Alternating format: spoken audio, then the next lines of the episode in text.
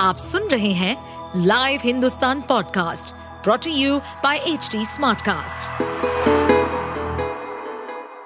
नमस्कार, ये रही आज की सबसे बड़ी खबरें। केंद्र सरकार को मिलने वाले कर के राज्यों के साथ बंटवारे के मुद्दे पर गरमाई दक्षिण की राजनीति। कर से कम चुनावी रणनीति से ज्यादा जुड़ी हुई है।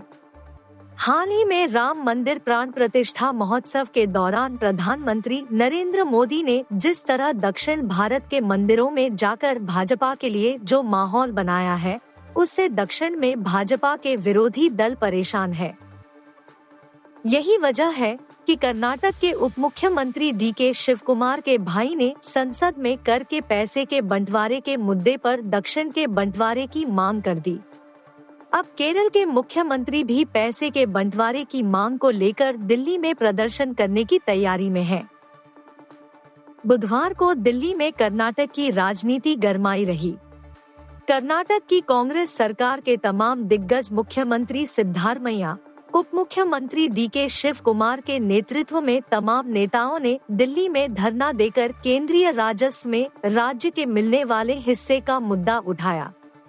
वहीं भाजपा ने वित्त मंत्री निर्मला सीतारमण, सांसद तेजस्वी सूर्या समेत राज्य के कई प्रमुख नेताओं को जवाबी तौर पर मैदान में उतार कर कांग्रेस के आरोपों को पूरी तरह खारिज कर दिया। सबसे महत्वपूर्ण तो प्रधानमंत्री नरेंद्र मोदी का राज्यसभा में राष्ट्रपति के अभिभाषण पर धन्यवाद प्रस्ताव पर हुई चर्चा के जवाब में रहा, जहां उन्होंने खुलकर कांग्रेस को आड़े हाथों लेते हुए देश के बंटवारे जैसी बातें करने को लेकर तीखे हमले किए। प्रधानमंत्री ने दो टूक कहा कि राजनीतिक स्वार्थ के चलते देश को तोड़ने के लिए नए नैरेटिव गढ़े जा रहे हैं। इस राजनीति में जितना केंद्र और राज्यों में टैक्स से मिलने वाले धन के बंटवारे का मुद्दा है, उससे कहीं ज्यादा लोकसभा चुनाव की रणनीति है। प्रधानमंत्री नरेंद्र मोदी ने राम मंदिर प्राण प्रतिष्ठा, काशी तमिल संगम जैसे कई मुद्दों पर दक्षिण और उत्तर को जोड़ने की बड़ी कोशिश की है। राम मंदिर के दर्शन के लिए दक्षिण से बड़ी संख्या में लोग लगातार आ रहे हैं। ऐसे में दक्षिण के क्षेत्रीय दलों को भाजपा से खतरा महसूस हो रहा है कि कहीं भाजपा उनके घर में सेंध न लगा ले। यही वजह है कि कर्नाटक की तरफ से जो मुद्दा उठाया गया, वही मुद्दे इसके पहले तमिलनाडु से भी उठते रहे हैं। केरल भी अब इसी मुद्दे को लेकर दिल्ली के मैदान में आ रहा है। जमीन घोटाला मामले में गिरफ्तार हुए झारखंड के पूर्व मुख्यमंत्री हेमंत सोरेन की मुश्किलें बढ़ सकती हैं। खबर है कि अब एड यानी प्रवर्तन निदेशालय ने कथित ट्रांसफर पोस्टिंग से सोरेन के तार जोड़ दिए हैं। साथ ही कहा है कि चैट्स के जरिए सरकारी रिकॉर्ड्स और कई अन्य संपत्तियों की जानकारी भी साझा की गई है।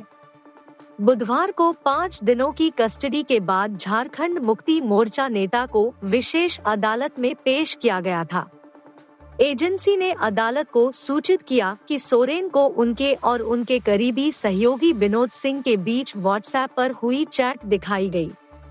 इसने दावा किया कि यह अत्यधिक आपत्तिजनक थी और इसमें कई संपत्तियों का विवरण था तथा कई गोपनीय दस्तावेज थे। केंद्रीय जांच एजेंसी ने दावा किया कि इस चैट में न केवल कई संपत्तियों के संबंध में गोपनीय जानकारी का आदान प्रदान शामिल है, बल्कि स्थानांतरण और तैनाती, सरकारी रिकॉर्ड साझा करने आदि से संबंधित अन्य आपत्तिजनक जानकारी भी शामिल है, जिसमें बड़ी मात्रा में धन का लेन देन किया गया प्रतीत होता है।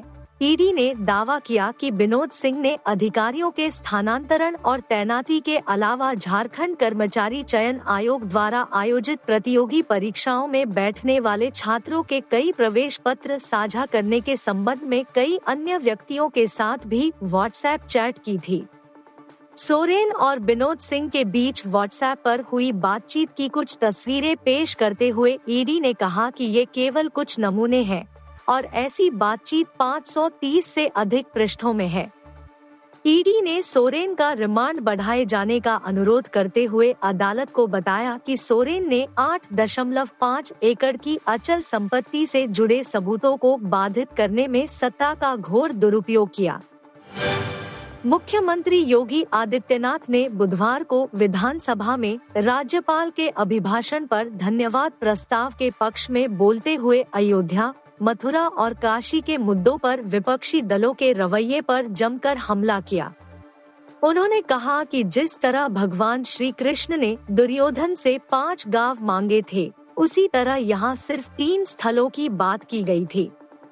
ये तीनों विशिष्ट स्थल हैं, कोई सामान्य स्थल नहीं है। ईश्वर के अवतरण की धरती है, लेकिन एक जिद थी और जिद में राजनीतिक तड़का लगे और वोट बैंक की प्रवृत्ति हो तो ही विवाद खड़ा होता है। करीब एक बजकर पचास मिनट घंटे के अपने संबोधन में योगी ने नेता प्रतिपक्ष अखिलेश यादव को भी अयोध्या के मुद्दे पर जमकर घेरा। योगी न केवल पूर्ववर्ती सपा सरकार की कार्यशैली पर सवालिया निशान उठाए, बल्कि महाभारत का उद्धरण करते हुए चाचा शिवपाल सिंह यादव और अखिलेश के रिश्तों पर कई बार तीखे तंज भी कसे। सीएम योगी ने विपक्ष को निशाने पर लेते हुए कहा कि तब भी दुर्योधन ने कहा था कि सुई की नोक के बराबर जगह नहीं दूंगा, तो महाभारत युद्ध तो होना ही होना था। यहाँ भी वोट बैंक के लिए हमारी संस्कृति और आस्था को रौंदने वाले का किया गया, जिसे अब देश स्वीकार नहीं करेगा। अयोध्या में रामलला के प्राण प्रतिष्ठा समारोह का जिक्र करते हुए मुख्यमंत्री ने कहा कि नेता प्रतिपक्ष अखिलेश यादव को इस सदी की सबसे बड़ी घटना की ओर भी ध्यान आकर्षित करना चाहिए था, लेकिन वह भटकाते ही रहे। तथ्यों और तर्कों से ही नहीं, वह अपनी बातों को जबरन थोपने पर तुले रहे। योगी ने कहा कि महर्षि वेद व्यास ने पाँच हजार वर्ष पहले अपनी व्यथा व्यक्त की थी कि वह लोगों को यह समझाते रहे कि धर्म से ही अर्थ और काम की प्राप्ति होती है, तो क्यों नहीं धर्म के मार्ग पर चलते हो। यह महर्षि वेद व्यास की ही पीड़ा नहीं थी, वर्ष दो हजार चौदह से पहले पूरे देश की भी यही पीड़ा थी। उन्होंने अखिलेश पर हमला करते हुए कहा कि जिन्होंने प्रदेश में चार चार बार राज किया, उन्होंने प्रदेश की पहचान का संकट पैदा कर दिया था। मुख्यमंत्री योगी ने बुधवार को में पहली बार अयोध्या, काशी और मथुरा तीनों विवादों का जिक्र किया और कहा कि अयोध्या में उत्सव सबने देखा तो नंदी बाबा ने बगैर इंतजार किए बैरिकेडिंग तोड़वा डाली और मेरे कृष्ण कहाँ शांत बैठने वाले। मुख्यमंत्री योगी ने अयोध्या में श्री रामलला की प्राण प्रतिष्ठा को अद्भुत, अलौकिक और अविस्मरणीय क्षण बताया। उन्होंने कहा कि बाईस जनवरी को वह पूरी दुनिया के लिए अद्भुत क्षण था। भारत के गौरव की प्राण प्रतिष्ठा का कार्य संपन्न हुआ। योगी ने कहा कि प्रसन्नता है कि हमने वचन निभाया और मंदिर वही बनाया। जो कहा सो किया, जो संकल्प लिया उसकी सिद्धि भी हुई। पड़ोसी देश पाकिस्तान में आज आम चुनाव हो रहे हैं। इससे पहले बुधवार को पूर्व प्रधानमंत्री और पाकिस्तान मुस्लिम league Nawaz (P M L N) के अध्यक्ष शहबाज शरीफ ने खुलासा किया कि अगर नेशनल असेंबली में उनकी पार्टी साधारण बहुमत हासिल करने में विफल रहती है, तो प्रधानमंत्री पद के उम्मीदवार के लिए अगली रणनीति क्या होगी। जियो न्यूज के विशेष चुनाव प्रसारण में पूर्व प्रधानमंत्री ने कहा, अगर पी एम एल एन को साधारण बहुमत मिलता है, तब नवाज शरीफ पार्टी के प्रधानमंत्री पद के उम्मीदवार होंगे, लेकिन अगर साधारण बहुमत हासिल करने में हम विफल रहते हैं, तो पी एम एल एन परामर्श के बाद ही प्रधानमंत्री पद के उम्मीदवार पर फैसला करेगी। शहबाज शरीफ ने सत्ता में आने के बाद पार्टी की क्या योजनाएं होंगी, इस पर भी विस्तार से जानकारी दी। उन्होंने कहा, देश को आर्थिक संकट से उबारने के लिए हमें बड़े निर्णय लेने होंगे। हमें एक और आई एम एफ अंतर्राष्ट्रीय मुद्रा कोष कार्यक्रम अपनाने की आवश्यकता होगी। इसके साथ ही शरीफ ने घाटे में चल रही राष्ट्रीय संस्थाओं के निजीकरण योजना की वकालत की। शहबाज ने देश को डिफॉल्ट का सामना करने से बचाने का श्रेय भी लिया। उन्होंने कहा कि उनके शासनकाल में ऐसे फैसले लिए गए जिससे संकटग्रस्त पाकिस्तान डिफॉल्ट होने से बच गया। हाल के विस्फोटों पर टिप्पणी करते हुए पी एम एल एन अध्यक्ष ने कहा कि मतदान के कुछ घंटे पहले हुए ऐसे विस्फोट का मकसद मतदाताओं को आगामी चुनावी कार्यक्रम में भाग लेने से रोकना है। उन्होंने कहा कि लोग चरमपंथियों की भभकी से डरने वाले नहीं हैं। उन्होंने देश में आतंकवाद को बढ़ावा देने वाले संदिग्ध फैसले लेने के लिए पिछली Pakistan Tehreek-e Insaf (P T I) सरकार और पूर्व प्रधानमंत्री इमरान खान को दोषी ठहराया। शहबाज शरीफ ने बताया कि पी एम एल एन के उम्मीदवार देश भर के दो सौ बारह नेशनल असेंबली निर्वाचन क्षेत्रों में चुनाव लड़ रहे हैं। उन्होंने कहा कि सहयोगियों के लिए नेशनल असेंबली की इक्यावन सीटें छोड़ी गई हैं।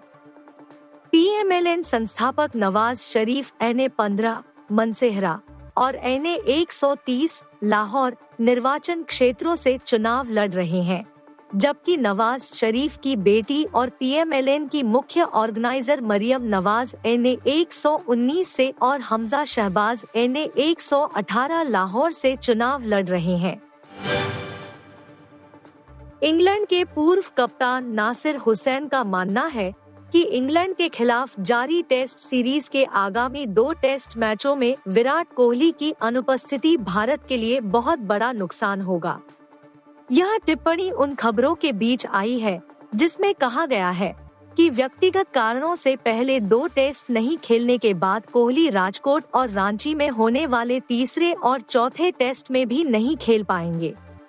विराट कोहली के दूसरे बच्चे का जन्म होने वाला है, इस वजह से वह इन दिनों अपनी पत्नी अनुष्का शर्मा के साथ ही है। बता दें, पांच मैच की यह टेस्ट सीरीज फिलहाल एक से एक की बराबरी पर है।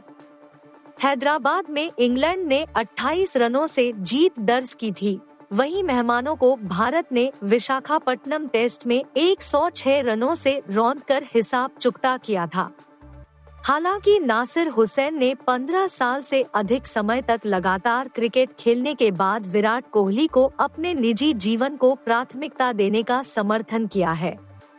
इस बीच उन्होंने स्टार विकेटकीपर बल्लेबाज केएल राहुल को टीम में वापसी करने और कोहली की अनुपस्थिति में मेजबान टीम के लिए बल्ले से अच्छा प्रदर्शन करने का समर्थन किया है।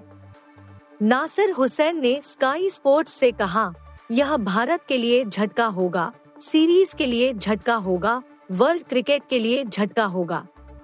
यह एक स्पेशल सीरीज होने वाली है। पहले दो गेम पहले से ही आकर्षक रहे हैं और कोई गलती न करें। विराट कोहली इस खेल और किसी भी सीरीज में खेलने वाले सबसे महान बल्लेबाजों में से एक है और किसी भी टीम को उस कद के खिलाड़ी की कमी खलेगी, पूर्व इंग्लिश कप्तान ने आगे कहा।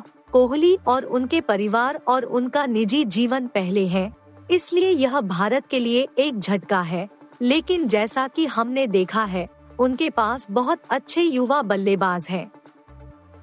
लेकिन केएल राहुल पिछले कुछ महीनों में भारत के लिए सभी फॉर्मेट में शानदार प्रदर्शन किया है। मुझे लगता है कि उनकी टीम में वापसी होगी और वह बैटिंग यूनिट को मजबूती प्रदान करेंगे। आप सुन रहे थे हिंदुस्तान का डेली न्यूज रैप, जो एचडी स्मार्टकास्ट की एक बीटा संस्करण का हिस्सा है। आप हमें फेसबुक, ट्विटर और इंस्टाग्राम पे एट एचडी स्मार्टकास्ट या podcast at Hindustan Times dot com पर ईमेल के द्वारा सुझाव दे सकते हैं।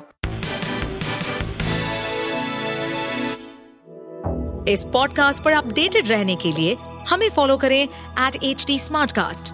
हम सारे मेजर सोशल मीडिया प्लेटफॉर्म्स पर मौजूद हैं और ऐसे पॉडकास्ट सुनने के लिए log on to W W W dot H D Smartcast dot com.